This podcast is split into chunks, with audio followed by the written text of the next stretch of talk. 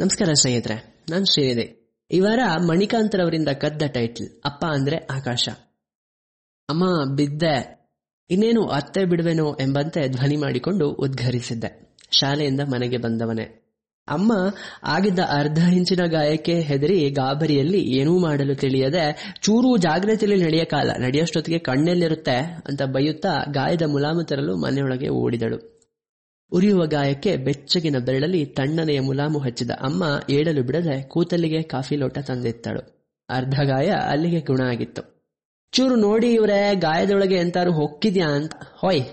ಅಮ್ಮ ಅಪ್ಪನನ್ನ ಕರೆಯಕ್ಕೆ ಹೊರಗೆ ಹೋದ್ಲು. ಆದ್ರೆ ಅಪ್ಪ ಹಾರೆ ಹಾಕೊಂಡು ಆತುರದಲ್ಲಿ ದೂರದಲ್ಲಿ ಹೋಗ್ತಿರೋದು ಕಿಟಕಿಯ ಸಂದಿಯಲ್ಲಿ ಕಣ್ತು ಅಪ್ಪ ರಸ್ತೆಯಲ್ಲಿ ಮಳೆಗೆ ಬೆಳೆದಿದ್ದ ಪಾಚಿ ತೆಗೆದು ಮೆಟ್ಟಿಲು ಕೆತ್ತೆಟ್ಟು ಬರಲು ಹೊರಟಿದ್ದ. ಇದು ಒಂದರಿಂದ ಏಳನೇ ತರಗತಿಯವರೆಗೆ ಪ್ರತಿ ಮಳೆಗಾಲದ ಪ್ರಾರಂಭದ ದಿನಗಳ ಚಿತ್ರಣ. ಕೆಲವೊಮ್ಮೆ ನಾನು ಜೊತೆಯಲ್ಲಿ ಹೋಗ್ತಿದ್ದ ಟೀಚರ್, ಈ ವರ್ಷ ಶ್ರೀನಿಧಿ ಇನ್ನೂ ಬಿದ್ದಿಲ್ಲ, ಹಂಗಾಗಿ ರಸ್ತೆ ಇನ್ನೂ ಸರಿಯಾಗಿಲ್ಲ ಅಂತಾನು ತಮಾಷೆಯಾಗಿ ಹೇಳ್ತಿದ್ರು. ವಿಷಯ ಅಪ್ಪನ ಬಗ್ಗೆ. ಮಣಿಕಾಂತ್ರವರು ಅದಾಗ್ಲೇ ಅಪ್ಪ ಅಂದ್ರೆ ಆಕಾಶ ಅಂತ ಉದ್ಘರಿಸಿ ಆಗಿದೆ ಹೌದಲ್ವಾ? ಅಪ್ಪ ಅಂದ್ರೆ ಕೊನೆಯಿಲ್ಲದವನು ಅಪ್ಪ ಅನ್ನೋ ಸಂಬಂಧ ಚಂಚಲತೆಯ ಸಂಕೇತ.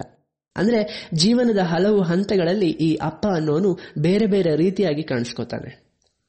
ಅದೇ ಒಂದು ಕತೆ ಇದೆಯಲ್ಲ, ಬಾಲ್ಯದಲ್ಲೇ ಅಪ್ಪ ನಮ್ಗೆಲ್ಲ ಹೀರೋ ತರ. ಬರ್ತಾ ಬರ್ತಾ ಅವನಲ್ಲಿನ ತಪ್ಪುಗಳು ಹೆಚ್ಚಾಗಿ ಕಾಣಿಸ್ತವೆ.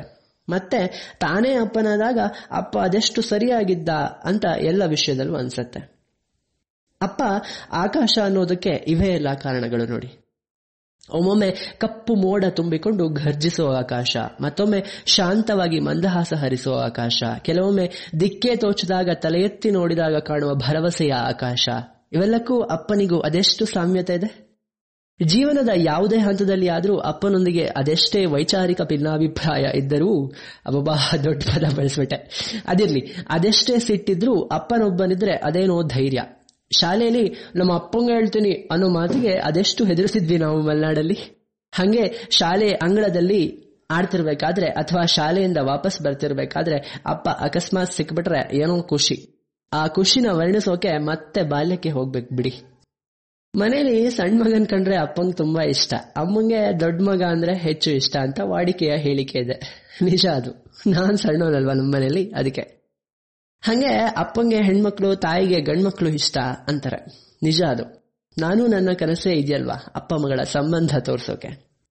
ಯಾವಾಗ್ಲಾದ್ರೂ ನಿಮ್ಮ ನಿಮ್ಮ ಅಪ್ಪನ ಬಗ್ಗೆ ಅವರ ಸ್ನೇಹಿತರಲ್ಲಿ ಕೇಳಿ ನೋಡಿ. ರಸವತ್ತಾದ ಕಥೆಗಳಿರ್ತಾವೆ ಅವರ ಬಾಲ್ಯ, ಅವರು ಬೆಳೆದು ಬಂದ ರೀತಿ, ನೀವು ಹುಟ್ಟಿದಾಗ ಖುಷಿ ಪಟ್ಟ ರೀತಿ, ಅದರಲ್ಲೂ ನೀವು ಹಿರಿಯ ಮಗ ಅಥವಾ ಮಗಳಾಗಿದ್ರೆ ಮೊದಲ ಬಾರಿ ತಂದೆಯಾದ ಸಂತಸ. ಅಬ್ಬಬಾ ಅದ್ಭುತ ಕಥೆಗಳಿರ್ತಾವೆ ಗೊತ್ತಾ? ಅಂತಂದ್ರೆ ಒಂದು ಸತ್ಯ ನಮ್ಮ ಅಪ್ಪನ ಬಗ್ಗೆ ಅಂದ್ರೆ ಅಪ್ಪ ಸೂಪರ್ ಕ್ರಿಕೆಟರ್ ಅಂತೆ. ಅವನ ಯೌವನದಲ್ಲಿ ಪೇಪರ್ನಲ್ಲೆಲ್ಲ ನಾಗೇಶ್ನ ಮಾರಕ ದಾಳಿ, ಎದುರಾಳಿ, ತತ್ತರ ಅಂತ ಹೆಡ್ಲೈನ್ಸ್ ಬರ್ತಿತ್ತಂತೆ. ಅಗತ್ಯ ಮಾರ್ಗದರ್ಶನ ಇದ್ದಿದ್ರೆ ಅಪ್ಪನು ಒಬ್ಬ ಯಶಸ್ವಿ ಕ್ರಿಕೆಟರ್ ಆಗಿರ್ತಿದ್ದ. ಆದ್ರೆ ನಿಲ್ಲಿ, ಅವಾಗ ನನ್ ಮೇಲೂ ಕ್ರಿಕೆಟರ್ ಆಗೋ ಭಾರ ಇರ್ತಿತ್ತೇನೋ. ನಾನ್ ಬಿಡಿ ಹೆವಿ ಕ್ರಿಕೆಟರ್. ಅದೊಳ್ಳೆ ರೋಹನ್ ತರ ಆಗ್ತಿತ್ತು. ತುಂಬಾ ಜನಕ್ಕೆ ಗೊತ್ತಾಗಿಲ್ಲ ಅಲ್ವಾ? ರೋಹನ್, ಗವಾಸ್ಕರ್ ಅನ್ನೋ ಕ್ರಿಕೆಟರ್ ಆಗಕ್ಕೆ ಹೋಗಿ ಕಾಮೆಂಟರ್ ಒದ್ದಾಡ್ತಿರೋ ವ್ಯಕ್ತಿಯ ತರ ಆಗ್ತಿದ್ದೆ ಅಂತ. ಆದ್ರೂ ನಮ್ಮಪ್ಪ ಗ್ರೇಟ್ ಕಡ್ರಿ ಎಲ್ಲರೂ ಹೇಳ್ಬಹುದಾದ ಮಾತಿದು, ಅಲ್ವಾ? ನನ್ನ ಬಾಲ್ಯದ ಒಂದು ಪ್ರೀತಿಯ ನೆಚ್ಚಿನ ನೆನಪಿನೊಂದಿಗೆ ಈ ಸಂಚಿಕೆನ ಮುಗಿಸೋಣ.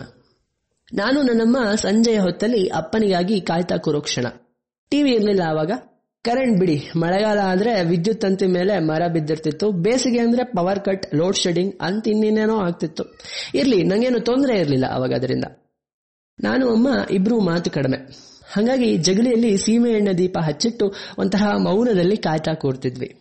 ಸಾಮಾನ್ಯ ಮೂರು ಕಿಲೋಮೀಟರ್ ಇರೋ ಉತ್ಮೇಶ್ವರಕ್ಕೆ ಅಂಗಡಿಗೆ ಅಂತ ಅಪ್ಪ ಹೋಗಿರ್ತಿದ್ದ. ಅಪ್ಪ ಬರೋವರೆಗೂ ಒಂತಹ ನೀರವ ಮೌನ. ಅಪ್ಪನ ಹೆಜ್ಜೆ ಸಪ್ಪಳಕ್ಕಾಗಿ ಮೈಯೆಲ್ಲ ಕಿವಿಯಾಗಿಸಿಕೊಂಡು ಕಾಯ್ತಿದ್ದೆ. ಆ ಕ್ಷಣಗಳಲ್ಲಿ ಅಪ್ಪ ಒಂದು ಚಂದದ ನಡವಳಿಕೆ ತೋರಿಸ್ತಿದ್ದ ಅವನ ಹೆಜ್ಜೆ ಸಪ್ಪಳಗಳಲ್ಲೇ ಅವನೆಂದು ಅರಿಯುತ್ತಿದ್ದೆ ನಾನು. ಆದರೂ ಒಂದು ವಿಶೇಷ ರೀತಿಯಲ್ಲಿ ತಾನು ಬರುತ್ತಿದ್ದ ಬಗ್ಗೆ ನನಗೆ ಗೊತ್ತು ಮಾಡಿಸ್ತಿದ್ದ ಸರಿಯಾಗಿ ಗೇಟನ್ನು ತೆಗೆಯುವಾಗ ಅತ್ತ ಕೆಮ್ಮುವಲ್ಲದ ಗಂಟಲು ಸರಿ ಮಾಡಿಕೊಳ್ಳುವಂತೆಯೂ ಅಲ್ಲದ ರೀತಿಯಲ್ಲಿ ಶಬ್ದ ಮಾಡ್ತಿದ್ದ ಅಬ್ಬಾ, ಅದೆಷ್ಟು ನೆಮ್ಮದಿ ಗೊತ್ತಾ? ಅದೆಷ್ಟು ಖುಷಿ ಆ ಶಬ್ದವನ್ನು ಕೇಳಬೇಕಾದ್ರೆ? ಈಗಲೂ ಮನೆಗೆ ಹೋದ್ರೆ ಆತರ ಮಾಡೋದು ನನ್ನ ಬೆಚ್ಚನೆಯ ಅಭ್ಯಾಸ. ಏನೇ ಆಗ್ಲಿ ಮುಂದೆ ನನ್ನ ಮಗನ ಬಳಿ ಯಾರಪ್ಪ ಹೆಚ್ಚು ಗ್ರೇಟ್ ಅಂತ ವಾದ ಮಾಡಿದ್ರೆ ಗೆಲ್ಲೋಕೆ ನನಗೆ ಹೆಚ್ಚು ಅಂಶಗಳಿದಾವೆ. ಕೇಳ್ತಾ ಇರಿ ನಲಿಕೆ ಪಾಡ್ಕಾಸ್ಟ್ ನಮಸ್ಕಾರ.